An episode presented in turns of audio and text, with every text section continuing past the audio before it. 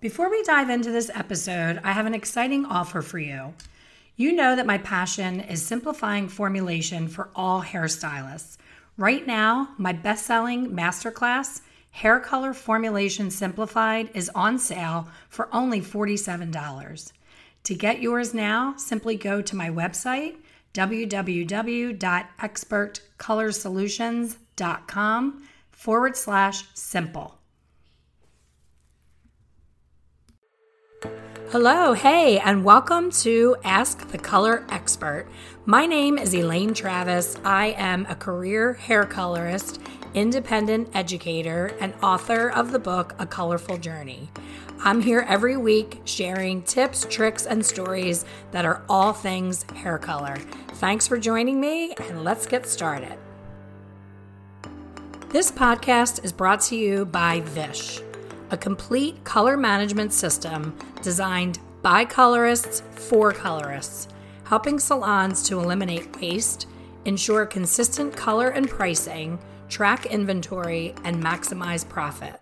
To learn more about Vish, simply text in all capitals Get Vish with no space, G E T V I S H, to the number 44222 for more information. Hello, and welcome back. In today's episode, I wanted to talk about the things that, as professional hairstylists, we can tend to start to take for granted, myself included. So, right now, the climate is everybody's anxious about the coronavirus. Salons are being closed in other countries as well as in the United States. I know where my former salon is located. It's now my daughter's salon. The governor has asked all salons in Montgomery County to please close because we have a high concentration of cases of the virus. So it's it's a very uncertain time in business and in life in general. And uh, there's all this mass hysteria around you know going to the store and buying things and and being isolated and quarantined. And it's it's really scary but it's also i can't help but point out that it's also a little bit of a wake up call. You know when you think about the amount of germs that we are in contact with every day and the things that we take for granted. For instance in your hair salon when is the last time that you took a Lysol wipe or some bleach and a rag and wiped down the handle to each of the doors in your space? I know for me, that's not something I think about on a regular basis. So I've been in many salons myself, visiting, teaching, uh, having my hair done, having some sort of experience, and the brush that comes out of the drawer has more hair than a Locks of Love donation in it from prior guests. So, are your combs spotlessly clean? Do you ever wipe down your shears with barbicide, disinfect your shears, disinfect your capes, your combs, your brushes? Uh, I think that we all kind of get into this habit where, you know, we're so comfortable in our own space that we don't think about all these things. We have a guest that, you know, she's kind of the brunt of a lot of jokes because she's a major germaphobe. And I can't help but think about her right now and think about how long her regrowth probably is because she's, I would imagine, terrified to leave her house. This is, you know, her worst nightmare come true. She has um, an immune issue, so she's, you know, afraid to be around crowds and she calls the salon every visit to ask if anybody's sick or has been coughing. And of course, every time she comes in, you know, all the staff is healthy, but we can't control if a client comes in and is coughing. And that's a whole other conversation. We all have clients who show up less than well to their appointments. And it really is selfish when you think about it. I know they want their hair done and they look at, oh, you know, I'm homesick. So I don't have to be at work, but I still need my hair done. Let me go get my hair done. And then as soon as I get home, I'll get into bed. And they're not realizing they're infecting, you know, an entire staff at a salon, taking down that business for a week of productivity because they really need it to have their hair done. So I just think that it's going to make people think twice you know it's it's kind of a known thing that those public big deer park water gallon jugs.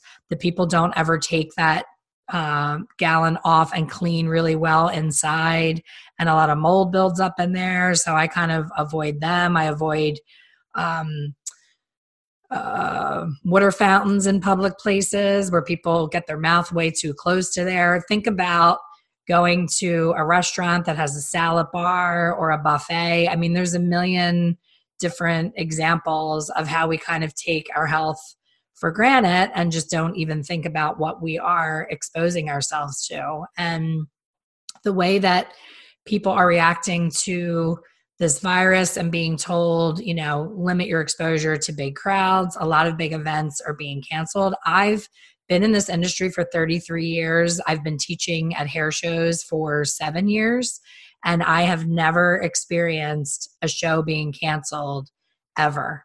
And we've already had the New York Hair Show was canceled in March.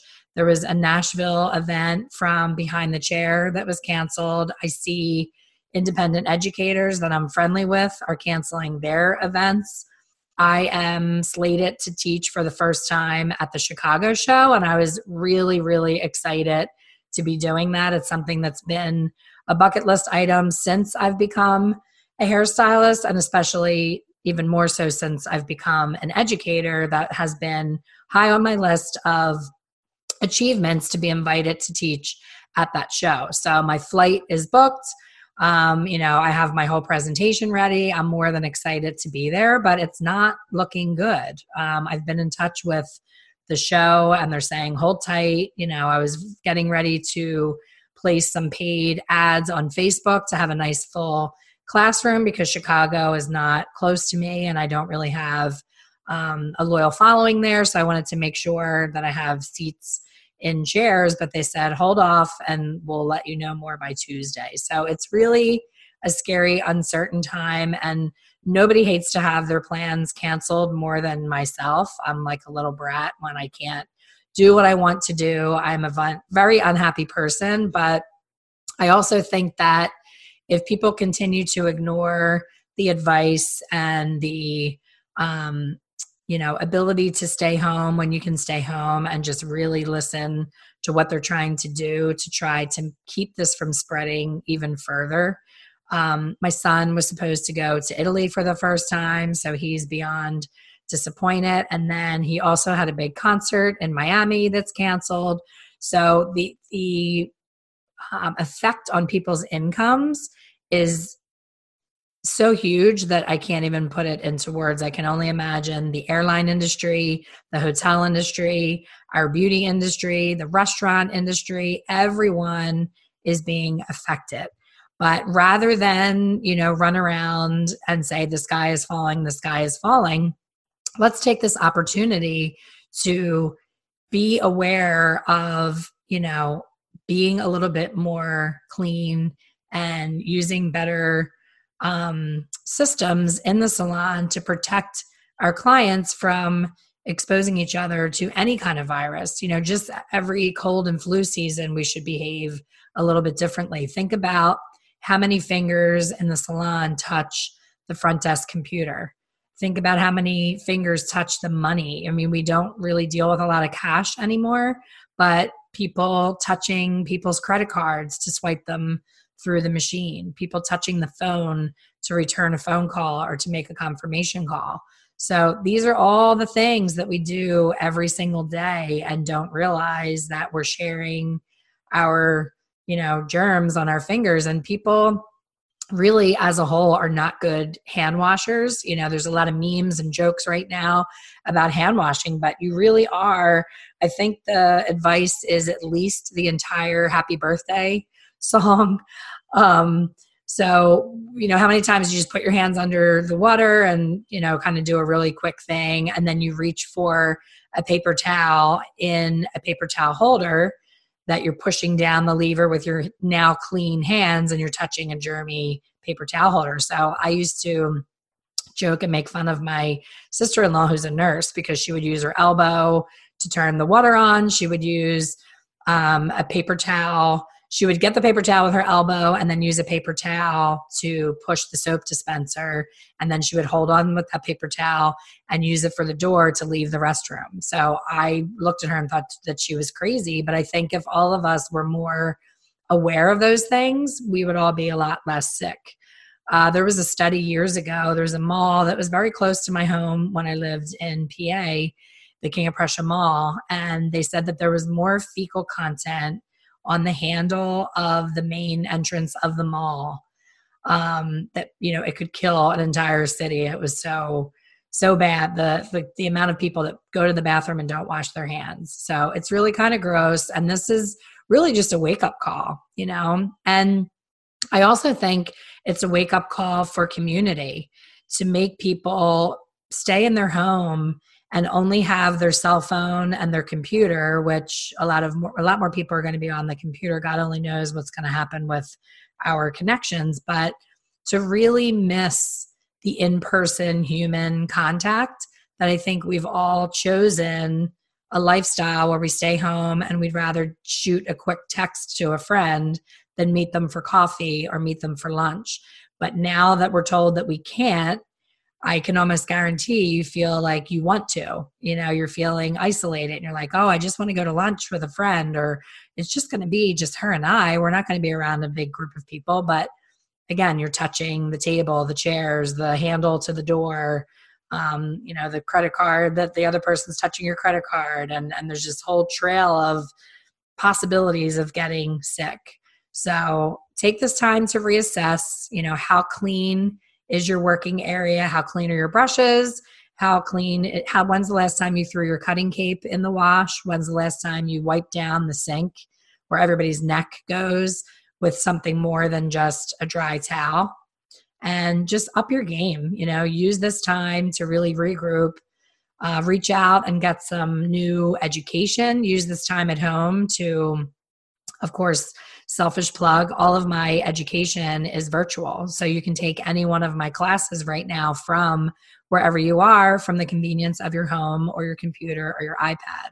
So don't sit and ruminate of what you're missing and have a pity party. Take this time to just clean out a closet clean out your drawer at the salon you know make a virtual lookbook grab an ipad and go through the most popular pictures that clients ask for on Pinterest and make an album on an iPad so that the next time an unsure guest lands in your chair, instead of spending 40 minutes trying to figure out what he or she wants, have that virtual lookbook ready and use this downtime to just be better. When you know better, you do better, and let's all be better so that when all of this madness ends, we're in a much better place in our business and we can look back on this and say, remember when. Thanks for listening, and I'll see you on the next one. Thank you for listening to the Ask the Color Expert podcast. Please subscribe and be sure to leave a review. For more information on hair color education, please visit my website, www.expertcolorsolutions.com. See you soon.